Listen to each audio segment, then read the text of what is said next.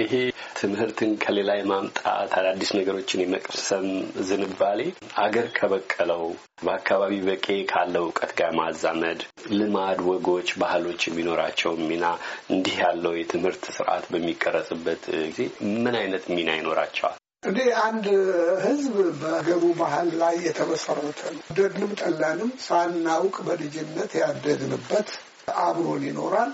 አስተሳሰባችንንም ብዙ ጊዜ ይመለከተዋል እና ይሄ እንደኔ አስተሳሰብ ከወላጆች ከትምህርት ቤት የሚደረግ ነገር ነው።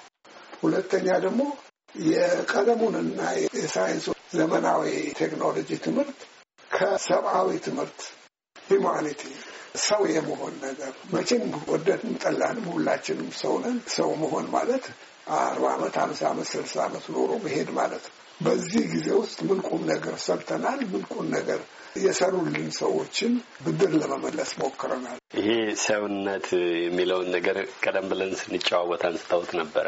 ሰው መሆንን አንድ ሰው በተለምዶ መደበኛ ትምህርት ቤቶች ውስጥ ሊያገኘው እንደማይችል ሰው መሆን እስካልቻለ ደግሞ እንግዲህ ሰው ነኝ የሚለውን ነገር ነው ሰው የሚፈልገውና እስኪ ቅድም ጀምር ያደረጉትን ወግ እናራዝም።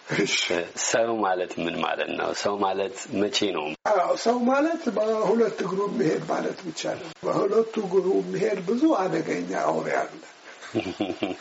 ይሄ ሰው አይደለም። ለሌላም የማያስብ አደገኛነቱም የሚቀጥል የፍጡር ትልቅ ችግር ነው። ትምህርት አንዱም ፍልስፍናም ነው እና የፍልስፍናውን ገጽታ ቆየት አድርገን እንመለከታለን። እስኪ ዶክተር አያሌውን እንተዋወቅ። ከልጅነት እስከ እውቀት የመጡበትን መንገድ ዛሬም እንዲህ ያለ ስራ ትተው ማለፍ የሚጥሩበትን መንገድ እንድናይ ሁሉ እድል ይሰጠናል። በመሆኑ ዶክተር አያሌው ገብረስላሴ ማን ናቸው? የት ተወለዱ? የት አደጉ? የተማሪነት ህይወቶስ ምን ይመስል ነበር? እስኪ ያጫውቱን። እንግዲህ ከተራ ቤተሰብ ነው የወጣሁት። በአንደኛ ደረጃ ትምህርት ቤት ደሴ ንጉስ ሚካኤል ነበር። በኋላ ወይዘሮ ስሂን ሆነ ፈተና ተፈተን፣ ብሔራዊ ፈተና።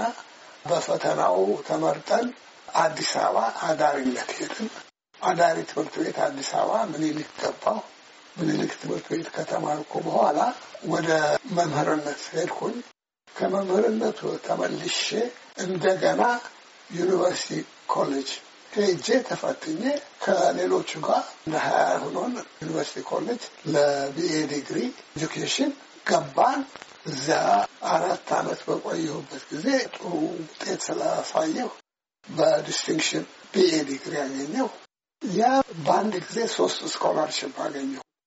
የኢትዮጵያ መንግስትም scholarship ሰጠኝ። የእንግሊዝ መንግስትም scholarship ሰጠኝ። የአሜሪካን መንግስት scholarship ሰጠኝ እና ከነዚህ ውስጥ እኔ የአሜሪካውን መረጥኩኝ። በመረጥኩት መሰረት ሃርቫርድ ቦስተን graduate school ገባሁ። እዚያም የሚሰጠውን ትምህርት ጨረሱ።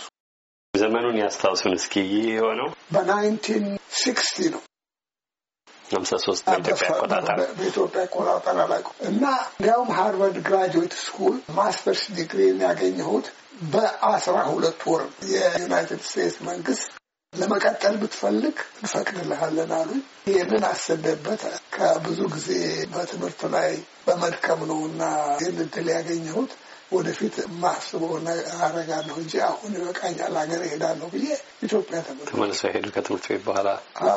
መልካም። ወደ ሀገር ውስጥ ከተመለሱ በኋላ ከዛሬ ሀምሳ ዓመት በፊት ግድም ገና በወጣትነቱ ኋላ ላይ የእድሜ ልክ ስራው ለመሆን ወደ በቃው ወደዚህ ስርዓተ ትምህርት ቀረጻ ያመሩበትን ጉዞ ደግሞ ያጫውቱን እስኪ።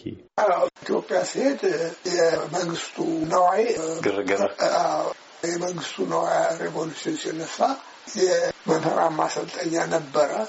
ቀበና ኮከበ ጽባህ እዚያ አንድ ስድስት ወር እንዳስተማርኩኝ ከየቦታው ዲግሪ ያላቸው ጥሩ የተመረቁ ሰዎች በመንግስት መስሪያ ቤት እንዲያገለግሉ አስገቡ ተብሎ መንግስት ወቅሳ ስለደረሰበት የትምህርት ሚኒስቴር ሚኒስቴሩ እና የምክትል ሚኒስትራቸው ዶክተር መንገሻ ገብረ ሕይወት ይባላል መርጠው የስርዓተ ትምህርት ኃላፊነቱን እንድትወስድ ተመርጠሃል ብሎ ወደ ትምህርት ሚኒስቴር ገባሁ።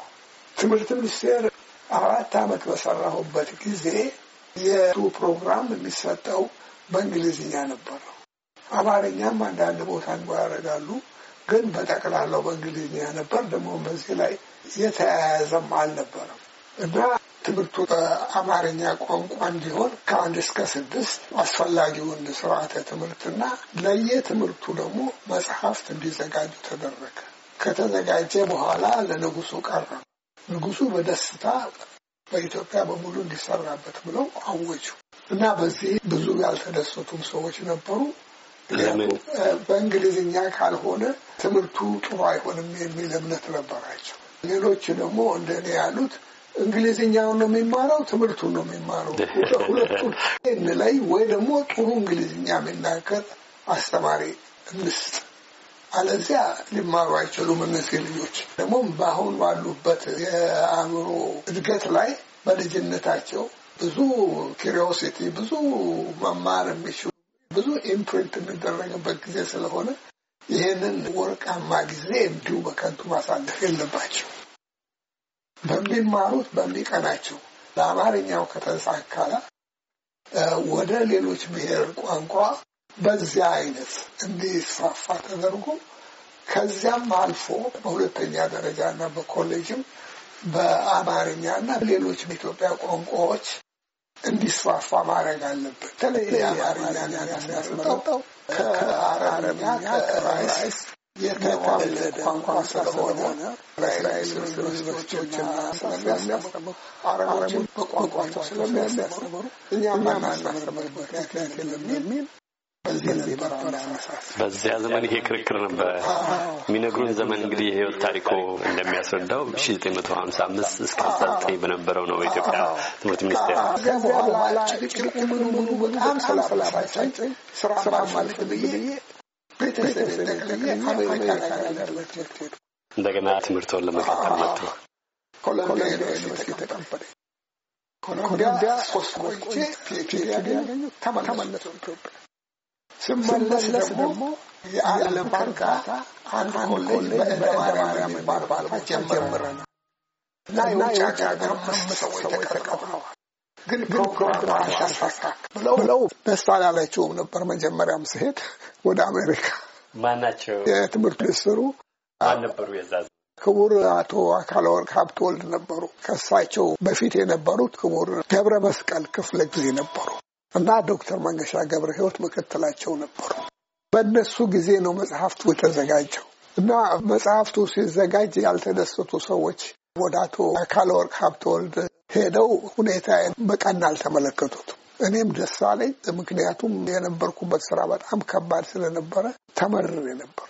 በእውነት ድክም ምን ብሎ ነበር እና አሜሪካ የምሄድበት መንገድ ሳገኝ በደስታ ነው የሄድኩ።